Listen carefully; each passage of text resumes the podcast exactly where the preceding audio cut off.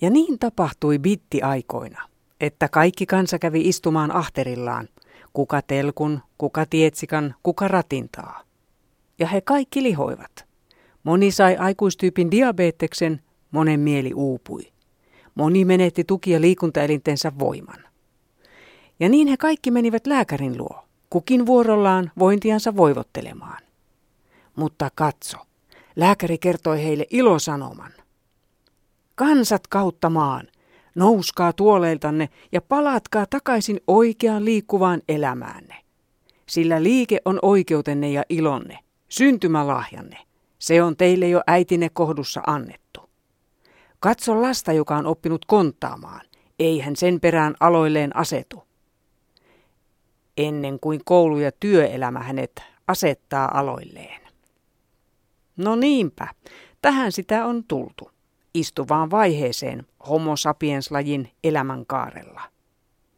Tämän joulusaaran ääreen olen tässä joulun alla yllättäen joutunut pysähtymään. Enpä olisi uskonut, että alan vahtia istumisiani ja liikkumisiani. Minä, joka tykkään kävellä, hiihtää, uida, meloa, ratsastaa, puikata, pyöräillä. Kouluikäisenä tuikkasin fillarilla kouluun ja harrasteisiin eikä kilometrejä laskettu ja työuran alkuvaiheessa vielä töihinkin. Mutta sitten tapahtui jotain. Työelämä alkoi kertoa, että minulla olisi syytä olla auto, että voin hoitaa hommani. Ja kun oli se auto, koti siirtyi aivan huomaamattaan niin kauas työpaikalta, ettei autotta arkea oikein pärjännytkään.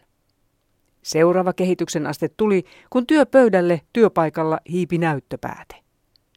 Ja tässä sitä nyt ollaan, ratin takana tai päätteen takana. Mittarin hiipinyt keski-ikä vielä niittaa tilanteen. Vyllinkiä ja vuosilustoja karttuu farkun vyötärön tuntumaan. Ei ollenkaan ole aina reipas ja notkea olo. Eikä lohduta tippaakaan, että en varmastikaan ole tilanteessa yksin. Nyt tulee suora kysymys ja henkilökohtainen. Kuinka paljon sinä vuorokaudesta ja viikostasi vietät ahterillasi? Otappa ja laske oikein saatat yllättyä. Suomi ja pikapuolin koko maailma istuu itseään hengiltä. Hitaasti, mutta varmasti. Oletko panut merkille? Vaikka tässä ei ole vielä jouluakaan selätetty, minä päätin reippassa etunojassa tehdä jo uuden vuoden lupauksen. Ja niin tapahtui, että hänen siinä ällistellessä suuri viisaus syntyi hänen päässänsä.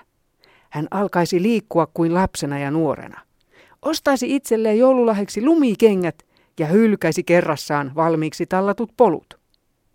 Sillä istu ja kuole on kivikova tosiasia, jolle ei käy vastaan inttäminen. Näiden sanojen myötä hän nosti ahterinsa ylös penkistä.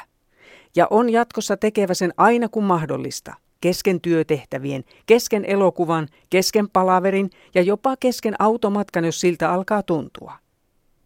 Ahterillaan sitkeästi istuen aikaan saatu säästö ja tehokkuus vievät ainoastaan tehokkaasti hautaan. Aamen ja hyvää joulua. Ynnä liikkuvampaa vuotta 2014.